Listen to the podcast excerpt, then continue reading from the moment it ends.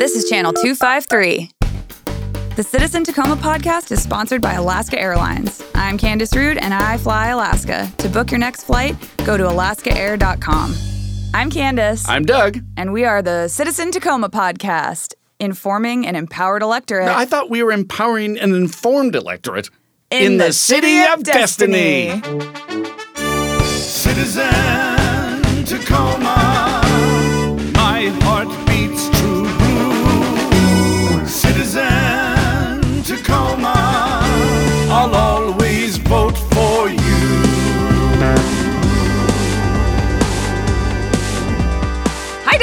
Candace. I feel like my voice gets higher and higher every time I say that. Hi, Candace. Hi. Today we talked with TPU director Jackie Flowers, whose name sounds like a superhero. yeah, it, and a lot of subjects were breached, and we got something for you, click people. Always. I'm always here for you, click people. Uh, Tune in. Welcome to Citizen Tacoma. I'm here today with the relatively new director of Tacoma Public Utilities, Miss Jackie Flowers. Hi, Jackie. Hi, how are you doing? I'm good. How are great. you? Oh, great. It's, it's fantastic to see all the flowers and the beautiful spring weather. Yeah. Loving it. So. Yes, absolutely. It's balmy. it is. I, everybody keeps telling me that this weather is not normal. I, I can't tell you how many times I hear this is not normal. and I keep waiting for the rain, and we've not had a lot of rain since I moved here in the beginning of August. So, Yeah. really, um, maybe this is not normal, but it's been nice. Yeah, you moved here from Idaho. I did. Uh, so I have a well, when I moved here three years ago, I came in April, and it was like a three-day stretch in April when it was 85 degrees Wow. every day, and it was sunny, and everyone was like, "You know, this isn't like this." Right? we hope you'll move here, but this is not how it is. When I was here in May for the interview, it was gorgeous, and everybody's Oh, like, "Oh yeah, it's like this all the time, but don't tell anybody." And then, and then I moved here, and then it was nice, and they kept saying it's not like this. So I said, "But no, "Wait, that's not what you said." Get your sun lamp. Don't throw it away. Exactly, exactly. So, But it, you know, we don't have the cold Idaho wind and the brutal snow and the below zero temperatures. So, although we did have a fair amount of snow, and some of the staff wanted to blame me for that. They said, you know, we didn't usually get this much snow, but where in Idaho did you live? Um, Idaho Falls. So I was in southeast corner, close to Yellowstone and Grand Teton National Park. So the outdoors, I love all that, and seeing Mount Rainier, it's amazing. Good. Yeah. So yeah, what is it? What's what is the weather like there right now? Sorry to go on about the weather, but I'm oh no, very curious. You know, it's okay. It's actually, um, interestingly enough, I was back there this weekend to celebrate with some friends, and it was it was about the same. oh, um, yeah. So this- disappointing. I want it to be like 20 yeah, degrees. It had been snowing before that. Over the holidays, it was like twenty below, and so I was I was pretty much pleased with my decision at that point. right. among other times, it's not just that. But it, it was, it, I mean, at Christmas here, when my kids came home from college, we were walking in Point Defiance Park without Mm. coats on. You know, everybody else is bundled up, but it was gorgeous out. Yeah. So fantastic. That's awesome. Yeah. Good. Uh, so tell us about your background and what brought you to Tacoma. Sure. So I'm actually an engineer by training, civil engineer. Um, I joke with folks that I've I'm a recovered civil engineer because I don't actually do engineering, and I haven't uh, for about 19 of my 26 years. I've managed public utilities, so I've managed water utilities, wastewater, solid waste, recycling, electric, and fiber optic. Um, so I have a pretty diverse Ding, background. ding, ding, ding, ding. Ding. Rail. This is my first Right. um, experience with rail, and particularly as a publicly owned utility. So that's a pretty unique um, asset that we have. And you know, so really for me, it was a transition um, building off of the strengths that I had. I've always, uh, for those 19 years, I've always worked for mayors and city councils. So I'm kind of used to being in the fishbowl, as I would say, um, used to dealing with policymakers and elected officials.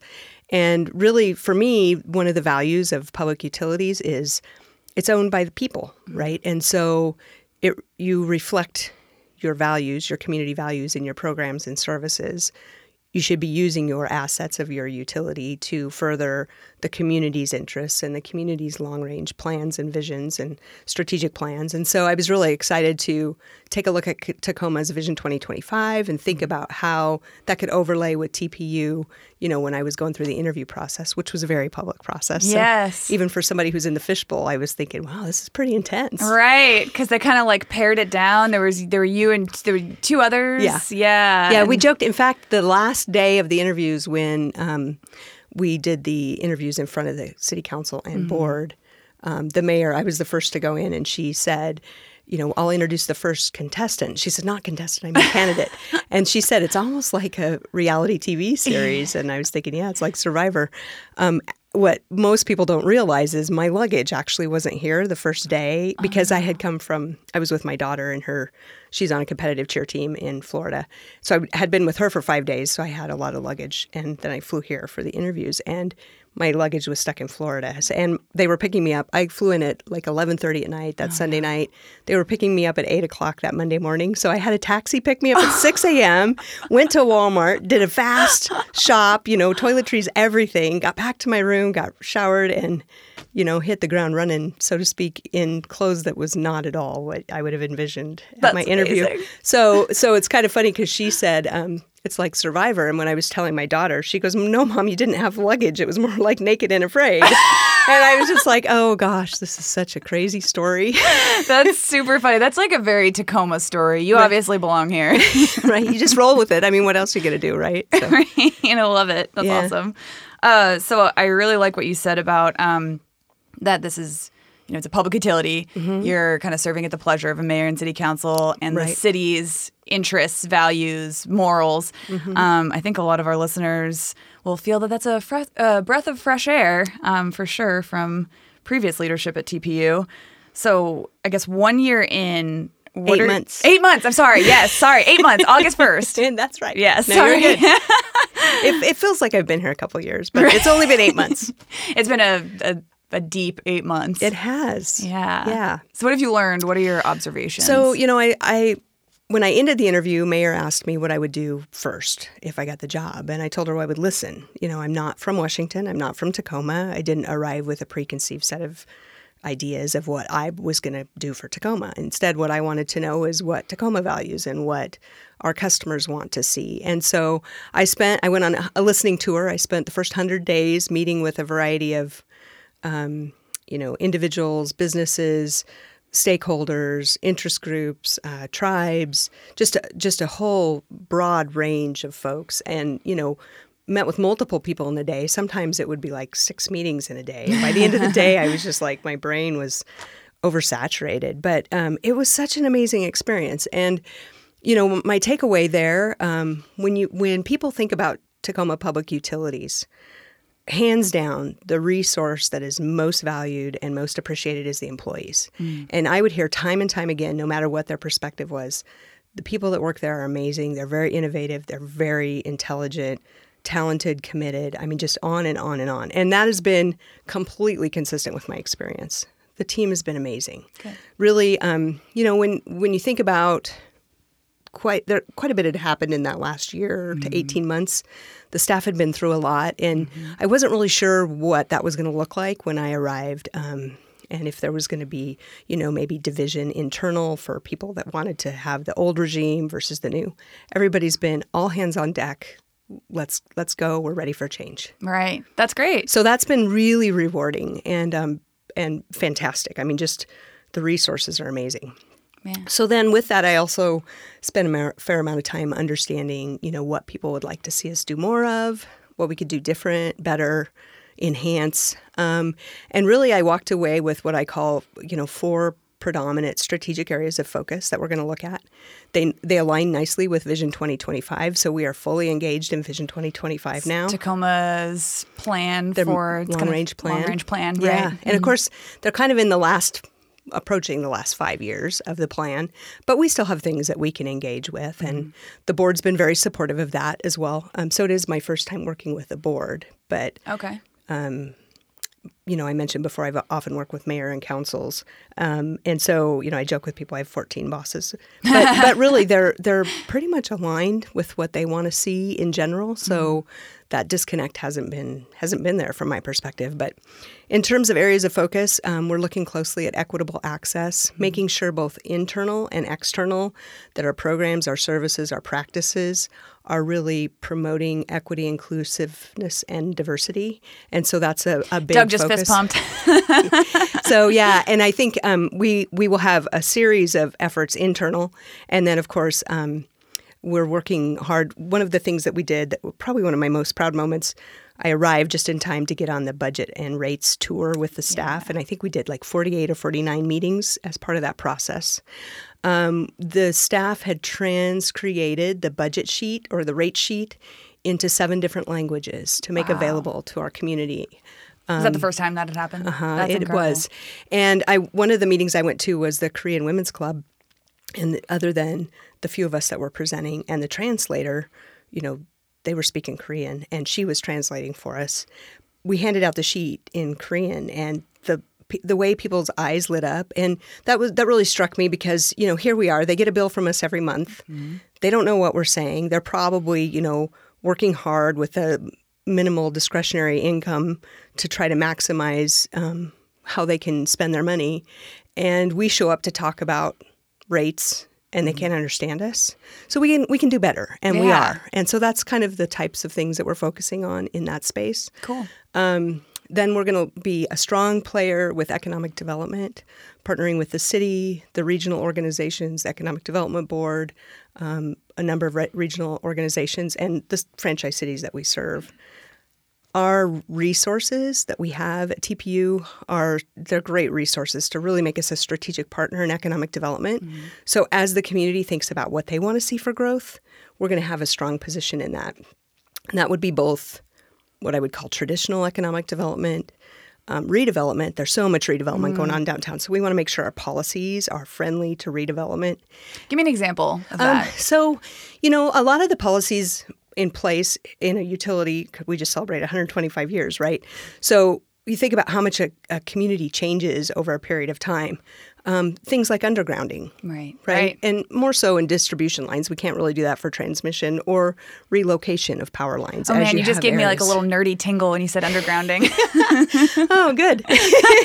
Uh, but yeah, I mean, really, to think about when the when the community has identified uh, an important development area, UWT, a great example, the Brewery District, a Mm-hmm. Great example.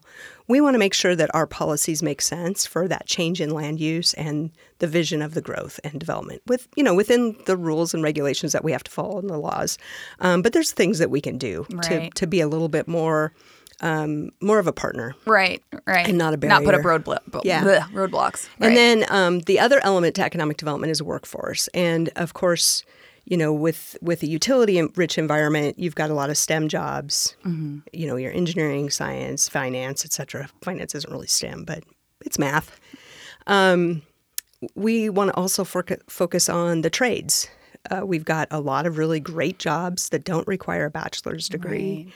And for us to be able to articulate to our communities and the diverse workforce that we have that if you don't want to go get a bachelor's degree, you can have a great career right here in Tacoma and show them, kind of connect the dots, make help them see what that looks like and what those opportunities are, mm-hmm. and really be more strategic about promoting our trades, in Right. particular with our workforce. So this aligns so well with my day job, which is I'm Linda Nguyen's communications oh, director at oh Workforce my Central. Gosh, I love Linda. Yes, Linda's awesome. And Tamar, he's amazing. Yes, yes. Yeah. Tamar came from you guys. Yes, Yeah. he did. He did. He's the one that got away. Yeah, I know. That's, what I tell him all the says. time. so yeah, so he. funny. It's kind of funny because after he left, we we had a meeting and I was sharing with him what my hopes were in terms of what we could accomplish with this. And he pulls out a slideshow and it was, I mean, just like exactly on point with everything that I was thinking about. And I just looked at him and I said, "You got away, but I'm going to work with you." That's awesome. So more to come on that front. Um, environmental stewardship is another Mm-hmm. uh, strong strategic area of focus. Um, not only because we've got some legacy commitments at our facilities Right. that we want to make sure that we're meeting those commitments, delivering on those, you know, keeping our promises to our partners and our stakeholders and the tribes in particular. Um, but also we've got we've got amazing resource. I mean, we are a clean energy utility. right. Explain what that means. Yeah. So our portfolio is predominantly hydro, hands down. We have a little bit of solar. We get a little bit of um, nuclear energy out of Columbia Generating Station in Richland, which is part of the Bonneville Power Administration Mm-hmm. suite of services, and they've got the Columbia River um, hydropower facilities. When you think about what we So no coal. no coal, no natural gas. Okay. I guess wind, there's a little bit of wind in the Bonneville portfolio as well. We have surplus power from compared to what we use, and so we actually market that surplus power um, in the wholesale market in the region to help um, basically provide a revenue offset, you know, for the rate. So if we can market power in the region, then we can get more revenues that will help us lower the rates. Because remember, we're a public entity, not for profit. So any revenues that we get from other sources besides our retail customers helps to offset the pressure on those rates. So um, we, with what we export, we're about 140% clean energy Oh, in Tacoma. wow. Um, so we like to say that we're helping to clean up the region Right. because we're we're outsourcing or um, offsetting carbon in other areas, which is really what makes electric vehicles such a natural fit, fit for us. We've got you know clean energy, we've got abundant clean energy. We can actually help be a driver, so to speak, in the tran in the uh, decarbonization, deep decarbonization of the transportation networks. And so we're we're really excited about that. And me in particular, I, I was thrilled to come here and see that TPU was totally engaged in that space.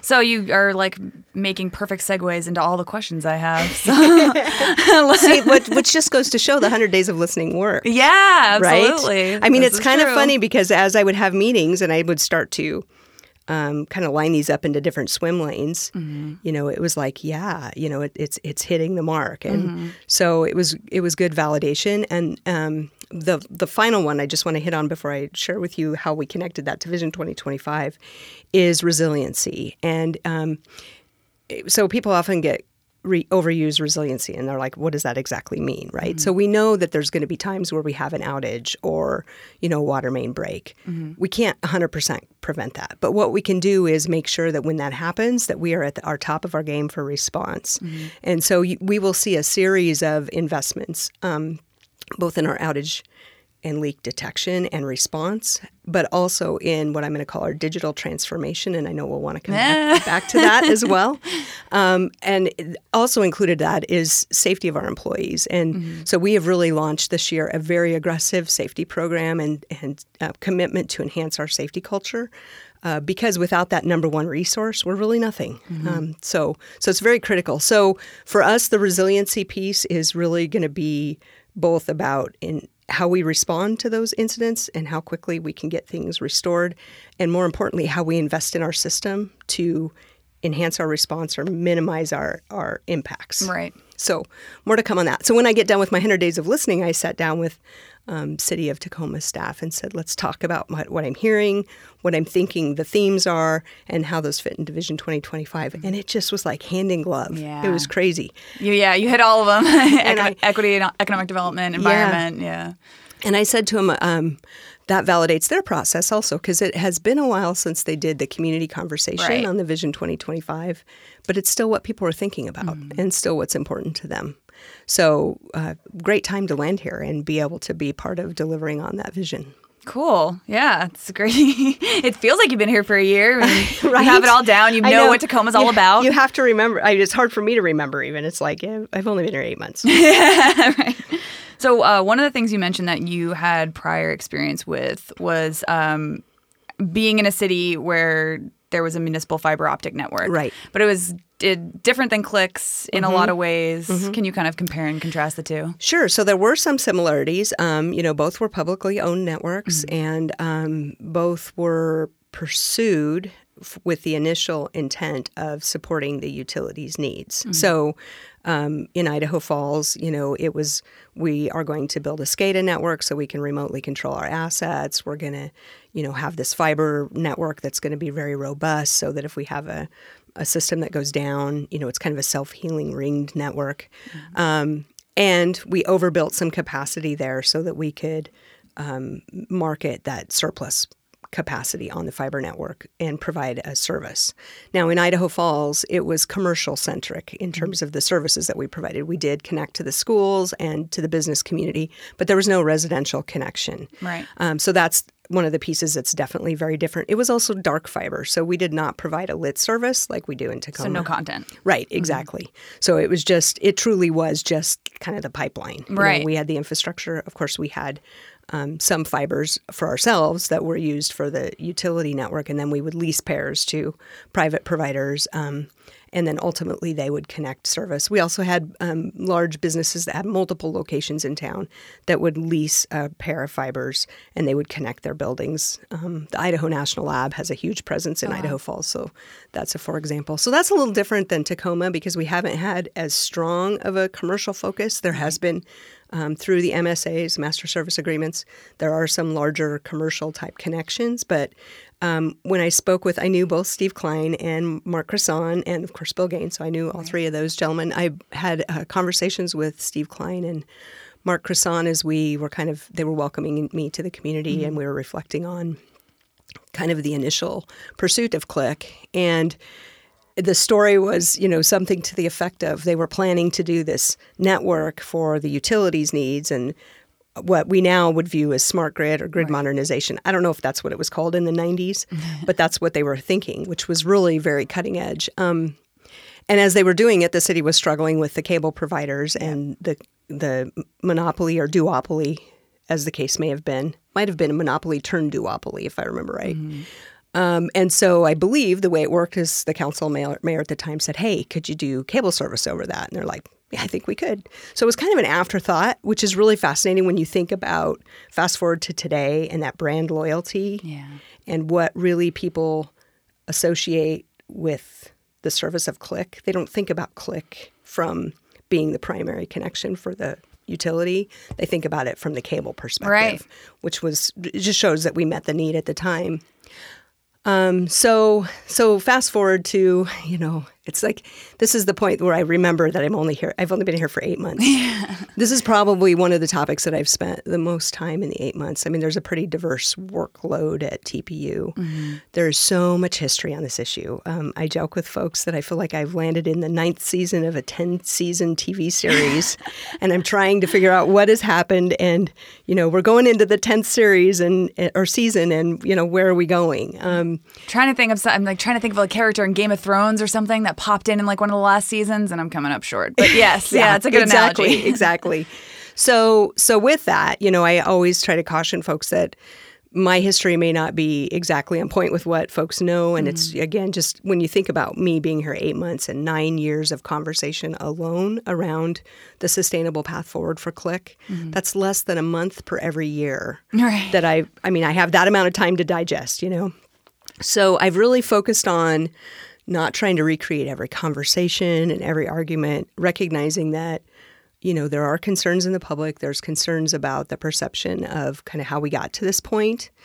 And what I like to think about it is, you know, from kind of a non emotional state, it's Right. there's been a lot of change in the cable industry. There's been a lot of change in the internet industry in the 20 years since we built the network. Um, if we had it to do over again, if I could go back in time 10 years ago, I would have engaged the, com- the public in a broader conversation about the strategic plan and strategic path forward for Click. I don't think that's how it was approached. Right. And that would be, the, that's the one thing that I think we were missing is, um, you know, the staff had been so deeply engaged in this issue that to them, the path forward was obvious, the solutions kind of were obvious, and there just had not been a broad conversation. to make the solution. We're going to take a break in just a second, but to make the sol- the solution to them was to go The- all in or just fix the It, finances. it was that we needed a different. We needed to modify the the model, the business model. because it was losing money. Mm-hmm. and when I talk to, when I hear from the board members, when they all presented, um, as we have, have had recent votes, no matter how long they had been on the board, um, every single one of them, you know, says I've been I've been involved with this community or this conversation on Click for nine years. If they were on the board for 9 years, for eight years, if they were on the board for eight years, for four years, if they were on board. For, so the board has been dealing with this since you know the beginning of time. It's just that we. Um, we need to involve the public more in what the problems were and, and have a little more transparency. Earlier on. yeah, Right. Hindsight's always twenty twenty, and what I like to tell folks is, um, you know, we should be proud of that network. It is a fantastic network. It will be a fantastic network moving forward, because our policymakers will not allow it to be anything but that. There are a lot of different business models that you can do. Um, we we looked at public-private partnerships. We had partnerships in Idaho. We have a we have public-private partnerships today Currently, yeah. anybody who's ever received internet service over the Click network has done through done so through private net, private partnerships. Right. So what we're really contemplating is getting the city out of the cable TV, TV business, which, by the way, you don't have to go very far to find people that are cutting the cords and stream, streaming and downloading on the internet. Me. Right. Me too. You know, like nine years ago. so so we have to have a conversation. The technology's changing, how consumers receive that service is changing. So we have to think about the path mm-hmm. forward. And and we absolutely are committed to a sustainable path forward for our publicly owned network. That's a perfect place to take a break. All right, we'll be right back. Channel 253 is brought to you by Alaska Airlines. They're my airline of choice. When I need to book a flight, I don't mess with the travel sites anymore. I go straight to Alaska Air and book direct. It's not even a question for me. When I'm on board, the flight attendants are courteous and the service is efficient. That's really important to me. Also, they've got a killer cheese plate. Seriously, get the fruit and cheese plate next time you fly. And they have Northwest craft beers. I feel like a human when I fly Alaska. I'm a customer, not a commodity. Alaska is such a good airline and has such good service. I forgive them for sponsoring the Timbers, my rival. And if I'm willing to do that, you know Alaska must be good. I'm Nate Bowling, Alaska Airlines MVP, and I fly Alaska. All right, we're back. Uh, so, dear listener, if you value this conversation and others like it on the Channel 253 network of podcasts, I implore you, nay, beg you, please become a member. Go to channel253.com and you can become a member for $4 a month or $40 a year. $4 a month is like uh, like two Big Macs maybe at at McDonald's, but that's about it. And we would really appreciate your membership. Amen. Membership sounds healthier than the McDonald's Big Mac. so much better and lasts a lot longer too because we have like lots of podcasts and I can eat a Big Mac in like two seconds. um, so back to Click, uh, I wanted to kind of for the uninitiated talk about what's been going on with the Click Network. Um, so the City Council, Tacoma City Council, voted I think last week to pursue a public-private partnership with Rainier Connect, which is currently one of the ISPs on the Click Network. And I think it was a 20-year lease with a 20-year option to renew. 20 year with two 10 year. With two 10-year options. years. Yeah, exactly. And so, but negotiations are still ongoing. Um, the city and Rainier Connect have to talk and hash out what that'll look like. Right. Um, so it's not a totally done deal yet. Um, but this is basically, as you said, getting the city out of the cable TV business. Right. Yeah. I think that's important. You know, for 20 years, the city's had the public private partnerships with the internet service providers. That includes Advanced Stream, NetVenture, who's no longer on the network, um, and Rainier Connect, among others. And that was to sell internet service to retail customers using the excess capacity on the network. The city's electric utility operates the network, sells cable television service over the network using that excess capacity as well. With the adoption of the resolution, the the board who adopted it Right. the week before and the city council support taking a step towards enhancing our existing public pub, public private partnership. that the only thing harder to say than that is a, the Cushman fish passage, and I really have to think about that one when I say that. So It's a very specific example. Exactly. I've, I've tum- stumbled on a few times. But um, so, again, enhancing the existing public private partnership with one of our local internet service providers to be- best fit the present time in the rapidly evolving um, industry. And I think one of the challenges for um, municipal telecommunication networks, in particular in the cable space, is our ability to be nimble enough to react to the changing environment. The Right. landscape is changing dramatically, the technology is changing dramatically. We are a bureaucratic natured system, right? Mm-hmm. So the decisions are meant to be slow. It's the sausage making. Mm-hmm. Maybe not exactly the best conducive model to being able to be responding and stepping up to the challenges of our competitors. Right. And so um, that's kind of an area that makes me pause a bit. Um, when I landed in the ninth season of the 10 season series, as talked about before, I had arrived here, and the city council had already voted in January to remove the all-in. Right. Because of the pending lawsuit. Yep. The lawsuit had already been um, issued by Tacoma Power customers, basically saying we don't want you to subsidize Click anymore with our electric rates. Subsidize. You used that word. Oh, I know. And so th- there's the other challenge with landing in a new place. I know, I know. There's- there's I used it a couple button times at the. News Tribune and people screamed at me. Yeah, yeah. anyway, sorry. There's probably a more artful way to say it, um, but for the sake But not of as just concise. time, yeah, exactly. So, so, and they of course were successful in Superior Court. Mm-hmm. Right. Um, the court agreed with the Tacoma Power ratepayers. So the city is appealing that decision, which means that we have the fate of Click in the court's hands, Mm-hmm. which I actually don't think is in the best interest of Click. Um, there are other models. So and and when I when I've done the review of the work, first of all, if I could just pause for a minute and just you know give my at, utmost respect and admiration to the Click employees who have lived this turmoil for nine years, and they show up and give 110% every day. They're positive, they're optimistic, they do, you know, they're committed to whatever solution they want to proceed. Those guys deliver. They are they are so inspiring, and I don't know how they've continued to work in this environment with this constant turmoil. Um, Right. so It's kind of like working at a daily newspaper. I can see I'm drawn on some emotion there. Um, when I when I reviewed all the different models they looked at, I mean, I I, I view it as like, like a no stone unturned. Sure, there's probably iterations of things, um, but the council and the board have been very thoughtful and very thorough in their review. Now, when I arrived, there was a resolution passed by both the board and council, basically um, removing the all-in, you know, stepping away from the all-in, and directing the public-private partnership pursuit with an RFIQ process and the consultant that we're working with today.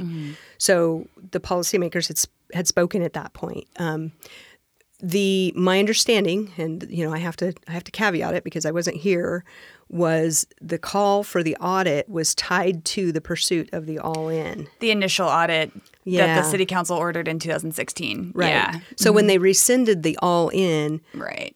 it was the- moot the to pursue the audit now now I do feel it's very important to stress this Tacoma Public Utilities has their finances finances audited annually Mm-hmm. by both an independent auditor and the state auditor's office. That is required by a number of our power sales contracts in order for us to be, you know, a good counterparty to Right. power transactions. We have to follow government accounting standards. We have to follow GAAP. We have to follow all of these rules. So, so I, I think it's really important that people understand that it's not like our books are never audited. They Right. are audited annually. But It's- that doesn't necessarily address the allocation. Right, it- right. right. The And so- cost sharing between Tacoma Power and Click. Right. Yes, exactly. And and so my understanding is once they um, stepped away from all in, it was moot, and we had the lawsuit. Yeah. And um, you know, there's risk to to moving numbers around in the middle of a lawsuit. You Yeah. could invite additional lawsuit. You could give them more evidence. You could. So it's just it's kind of it was a snapshot in time. I mean, frankly. Our business has changed so much since that allocation conversation happened. Um, we've had substantial cuts in our our budget um, because of the lawsuit. We essentially were directed to bring forward for this current biennium, so the 1920 biennium, a fully balanced budget for Click. And so we did substantial cuts to the business, um, substantial cuts to any investment in capital. So we're not investing in the system. And a uh, increase, uh, rate increase. A rate increase that's two tiered. So we implemented the first tier in 2019. And I'm going to we don't have to go into specifics on Yeah. that. I'm, yeah, I, I think I remember it pretty well. And then we have the second phase of it is planned in 2020, and it's actually an even more substantial increase, and will put us out of the market in the cable in some of the cable areas. so, oh, because it'll drive Click's cost up to the point that it'll be more affordable to have Comcast for cable or, or somebody else, or yeah. somebody else. So, right. it- so essentially, what we tried to know do is um, we were directed to bring a balanced budget forward. We were directed to view it as a transitional budget, meaning we're in the middle of this pursuit of a public-private partnership. Things hopefully will get clearer by the end of 2019. So try to phase in the increase so you Mm-hmm. understand that you're kind of putting more of that increase in the back end of the biennium Hoping that someone else is taking up those costs. and reducing as much as you can on the cost f- phase as you're doing that transition. Right. And so, you know, if we stay on the path that we are now, um, I think that we are going to be able to make that transition peacefully um, and not have any disruption. The hope is to not have to trigger that second increase. And absent that, we will not have a balanced budget and we will have to offset with some additional revenues. And if I could just pause and mm-hmm. talk about that momentarily, I mean, when you think about where are the revenues coming from, of course, if you if you are going to run it like an enterprise, you are going to fund it fully with its own revenues. Mm-hmm. So there would be no revenues um, Coming coming. Right now, within within reason, you know, Tacoma Power would pay for the elements that are related to their functions. And as I've read the independent review of the allocation that Moss Adams did, as did City Finance, as did a team of there was another entity, and then a team of mayor, council, committee members did this review all before I got here Mm-hmm. of the allocations, and they all determined that they were reasonable. okay. So, So- the 94% to Click, 6% to Tacoma Power. and that and that was only on certain functions. So Right. if you go if you go to the to the system side of it, it was one thing. But when you're talking about the cable boxes, that was 100% click. There's no connection Right. to power. So there were there were a series of tiers in that allocation methodology. Even today, it would probably be different because we've had a number of gateway meters fail. So we've been removing those and not replacing them while we're getting ready to look at the next generation of meters. yeah. And so there the the numbers are changing in terms of how Tacoma Power is using it even today. So so I think it's important to to recognize that if nothing else, the technology is changing, Mm-hmm. and the business model hadn't really. I mean, think about what the initial pursuit was. Where did we pivot to pay attention to what industry was doing and market share? Right. So, the question on everyone's mind that I have to ask you is Click losing money? Well, they're not this year because we balanced the budget, but that also anticipates a substantial increase in 2020. A substantial rate increase? a substantial rate increase, and it has been dramatic po- costs um, costs that we've cut, and specifically related to investment in the network. So we're not we're just keeping the business running. Yeah. Keeping the lights on. Yeah, we're not doing anything investing in, you know, upgrading the network.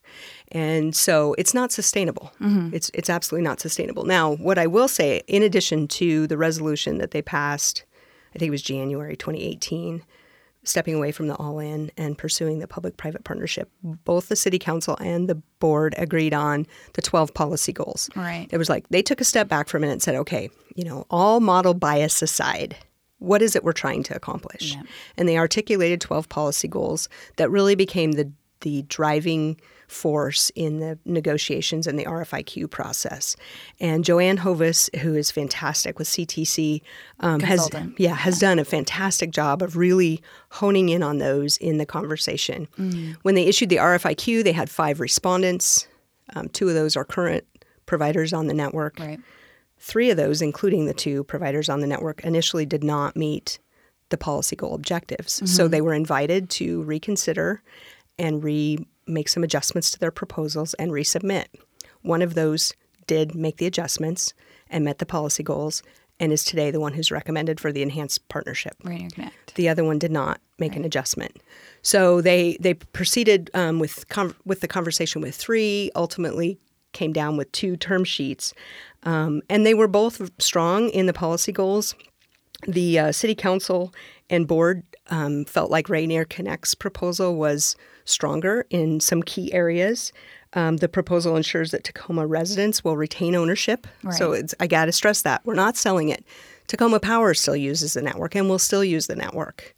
Um, I INET will still be on the network. They have their own fiber that was not even contemplated as part of the partnership. It's all within the same sheath, the same housing of all the fiber pieces. So they're still going to continue to operate. So there's absolutely going to be public ownership and public use still of the network. Um, it the the contract or the policy um, the term sheets, not the policy goals, the term sheets from Rainier Connect include landmark commitments to net neutrality, Right. uh, customer privacy, low income affordability, and non transfer to an entity with substantial market share. Rainier Connect's terms say anybody who has more than 25% of market share, which is pretty much the incumbents that we have currently Right. in the area, cannot acquire. And if somebody were to acquire this company that's 108 years old and has, you know, evolved through many telecommunication changes, um, the city has the right to refuse if they don't meet the policy goals, and we have the right to review and confirm that the policy goals are still being adopted. And Wave Broadband, which is the other one that was um, that the term sheet was being reviewed as a finalist, did they not agree to that? It was 30%, so theirs wasn't as strong. I would to say 30, it might have been 35, so I, don't quote me on that And number. they were returning less to the city in they terms were of revenue. Yeah, and so and I think that is also another important element when you think about um, equity and digital equity in particular. Uh, the term sheet that Rainier Connect is proposing is to do a ubiquitous upgrade, all to gigabit speeds right. within the first three years. Mm-hmm. So no matter where you live, you will have access to the same speeds. And it's not going to be limited to new development where we're putting fiber in. Mm-hmm. Whether wherever you live, you know, Right. in the community, you will have access to the same speeds. Cool. Yeah, it is, and it's an important um, policy goals, of course, to for the policy bodies is to have that equitable access. Right. Right. Okay. Um, we should move on from Click because I promised you we wouldn't. All that in eight Click. months, I know right? in eight months. you definitely have it down pat. Uh, thank you for Yeah, talking about that at length. I appreciate it.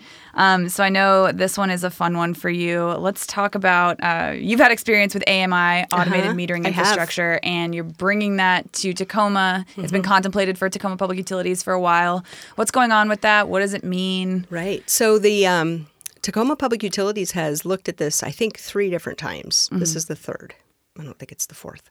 Um, and really, what's changed is market share. So and costs. So the technology is mature. We are actually not on the leading edge on this. We are we are lagging. Um, so if you think of the bell curve, we're at the end of the bell curve. Okay. There are 75 million advanced meters deployed in the country. Um, so, what is driving that technology change? Well, it's many things, in particular in the electric industry and a little bit more now in the water industry. It's customer demands. You know, when you think about how we are really, as consumers, we're driven by how quickly we get responsiveness from, you know, Google, Amazon. It's everything electronic. You have Fitbits that tell you your health. You know, it's instantaneous data that drives your decisions and allows you to be a smarter consumer. So it's customer expectations. It's also um, our desire to have a more robust grid um, and a more robust infrastructure to be able to detect outages and leaks more quickly, respond to them more quickly. Um, I like I liken it to you know whether you're flying a plane with um, the controls or in a blackout. Right? so you either know kind of what's going on with your system and where the what the health of it is, or you don't. Right. And that right now we don't. We just get a snapshot when we go read a meter. We don't get that system analytics for the consumer and the utility, right? Mm-hmm. Because can you or consumers will be able to see their electric use full like real time. Yeah, if they consumers can get to choose to the degree of service, and that will be um, another piece that the services that are enabled from advanced meters is you know in, it's like another level of customer service and customer engagement. We move from just waiting for you to call to complain about the cost of your bill or your power's out to really being able to work with you on customizing your service. Do you want to pick the day that your your bill is read and or your meter's read and your bill is generated?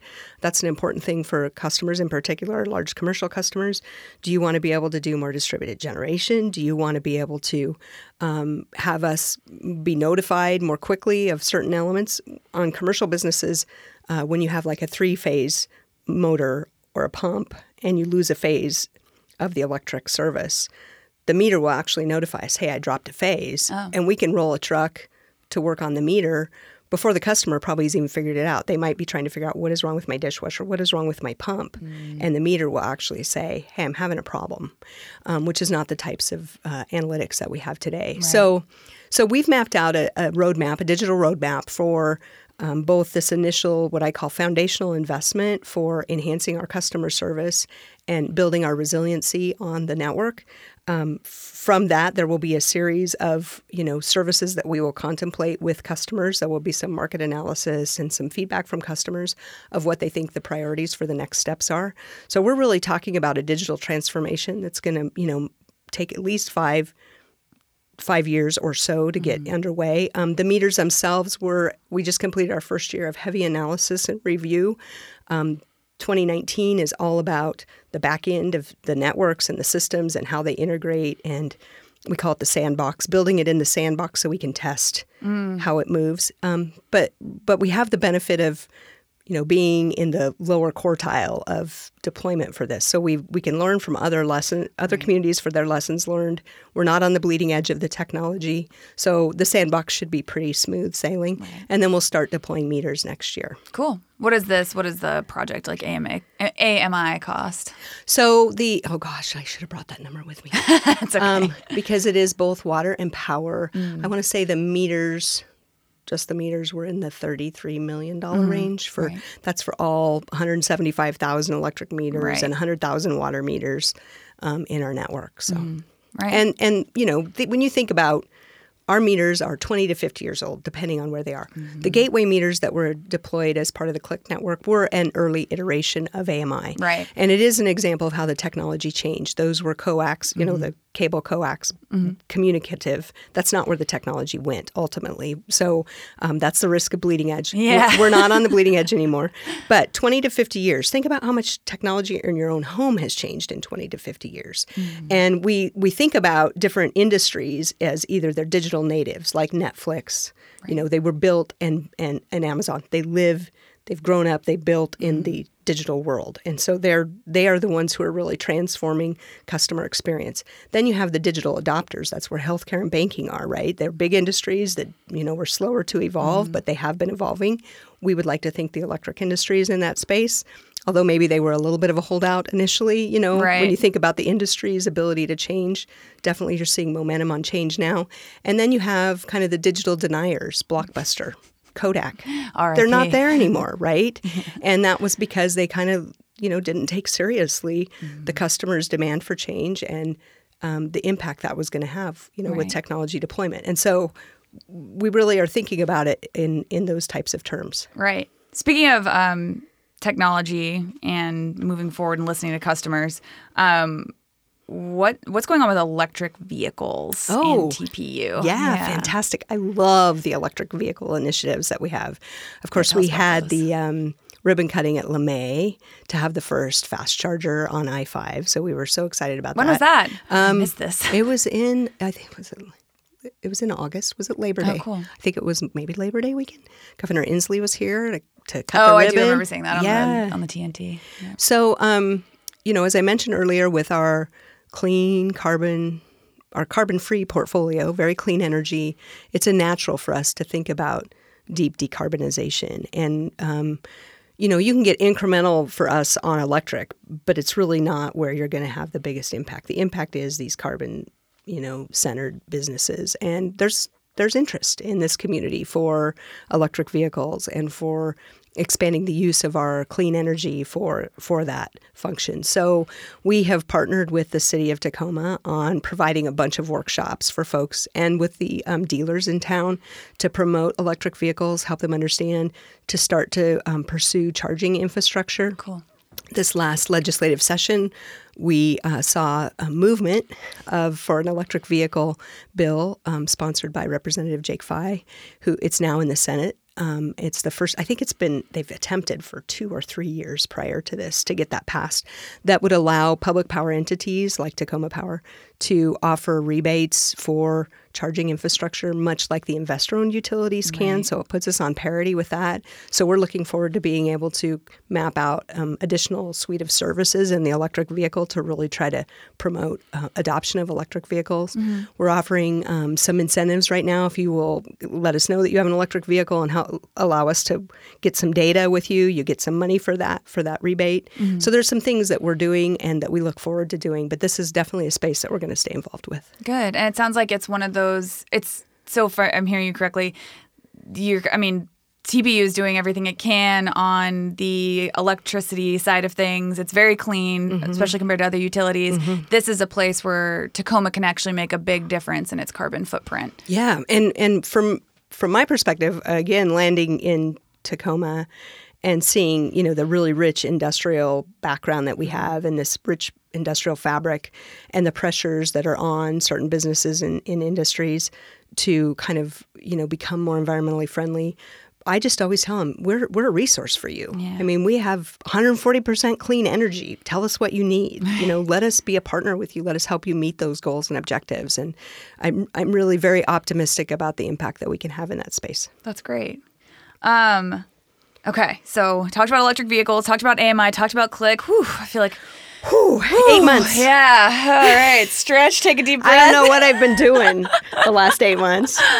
Um, so, so another thing I wanted to talk to you about is you are the first female director Yes. appointed to direct Tacoma Public Utilities. Mm-hmm. Um, one thing that we've heard a little bit about in the news lately, and that I heard grumblings about as a reporter, was a bro culture at the utility. Mm-hmm. And um, communications director, former communications director now, I think, Chris Gleason, uh, filed a lawsuit. She felt she was treated unfairly as a woman and wasn't given opportunities to advance, perhaps like her male counterparts were. Mm-hmm.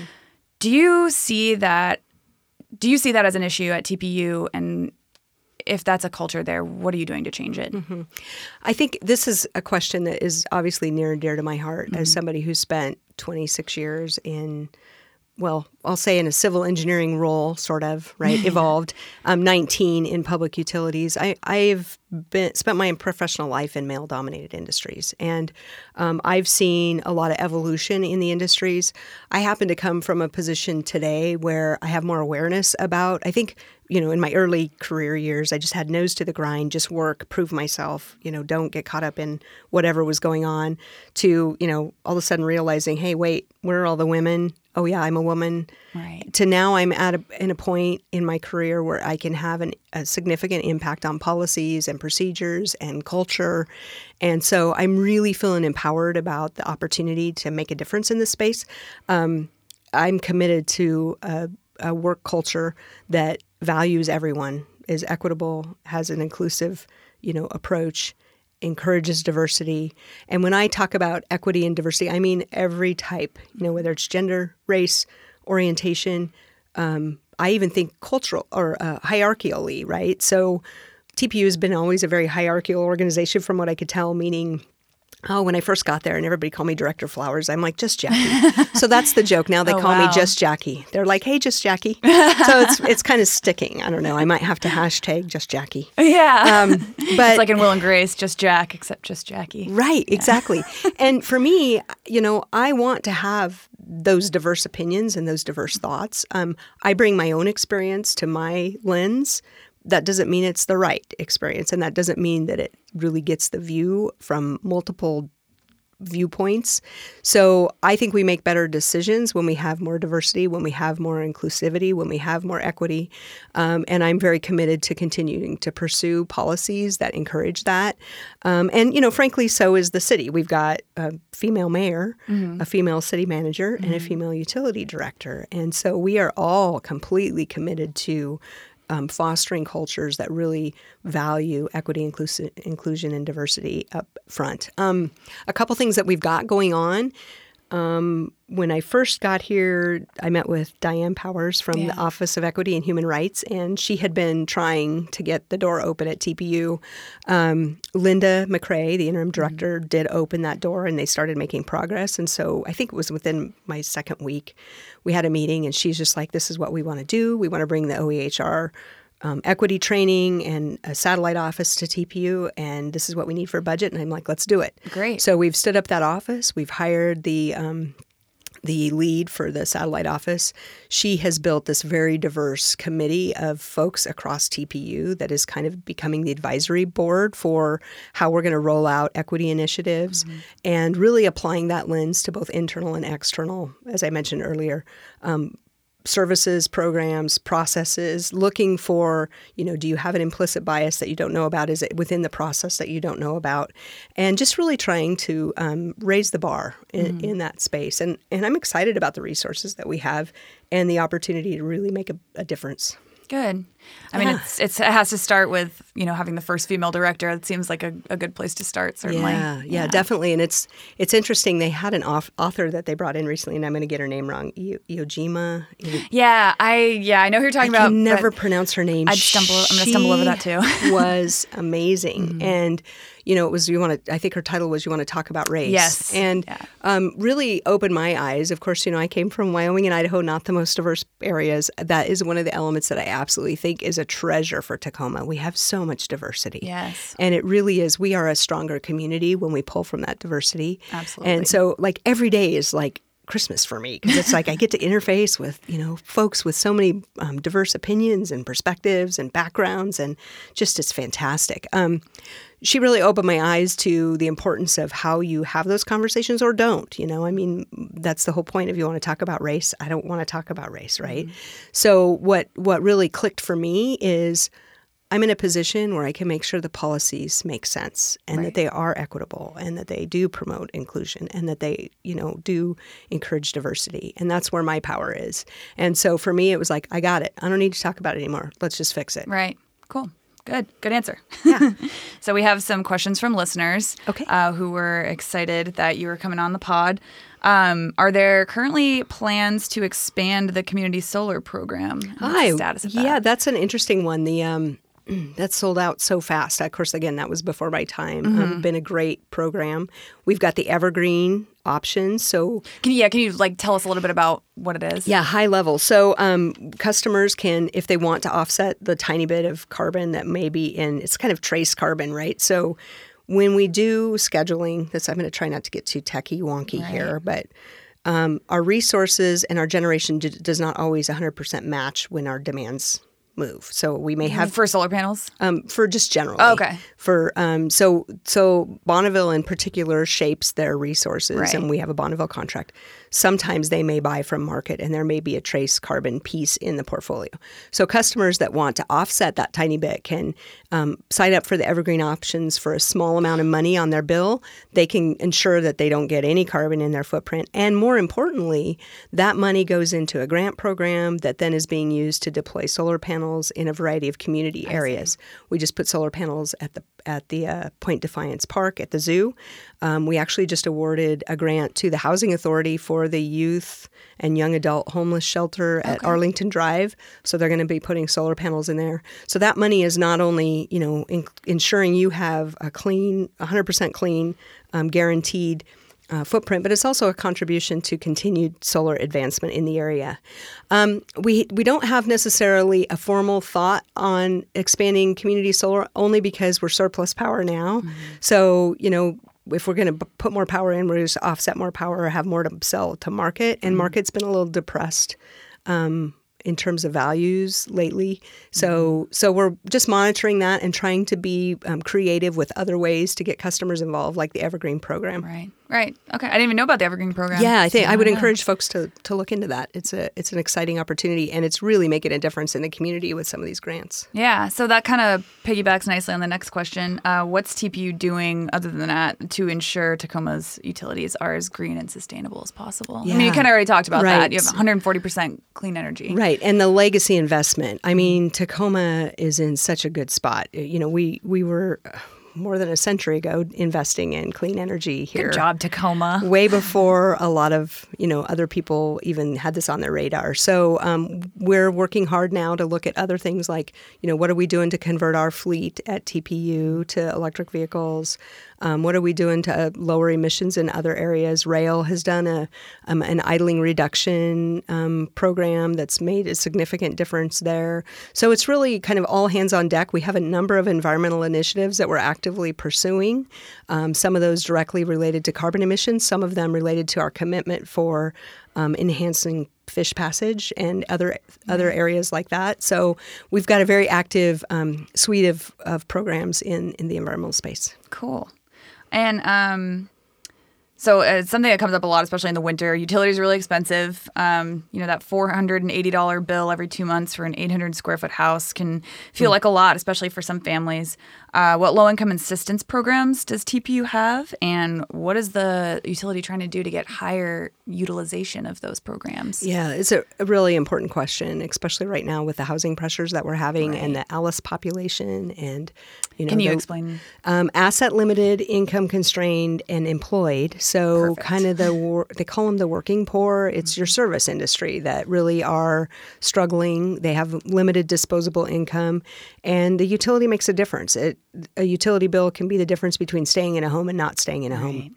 and we're we are becoming more aware of this situation and what role we can play, both good and bad, in it. And in fact, um, we're going to be doing a poverty simulator with TPU leadership, um, mid level managers, and rate setters um, before we go into the next budget and rate cycle so that we can really get a strong understanding of you know what this is like for customers. Is that like playing out a scenario like I'm a you know a single mom who makes sixteen dollars an hour, and this is what happens if my Mm-hmm. kind if of kind of gives a series of scenarios that um, basically you know real life variables that could you could see change somebody from Right. I'm fully employed functioning to I'm out on the street you know and I can't pay my bills. Um, so yeah. It happens fast. it does and especially when you have the kind of housing pressures you do here. So but I diverted sorry.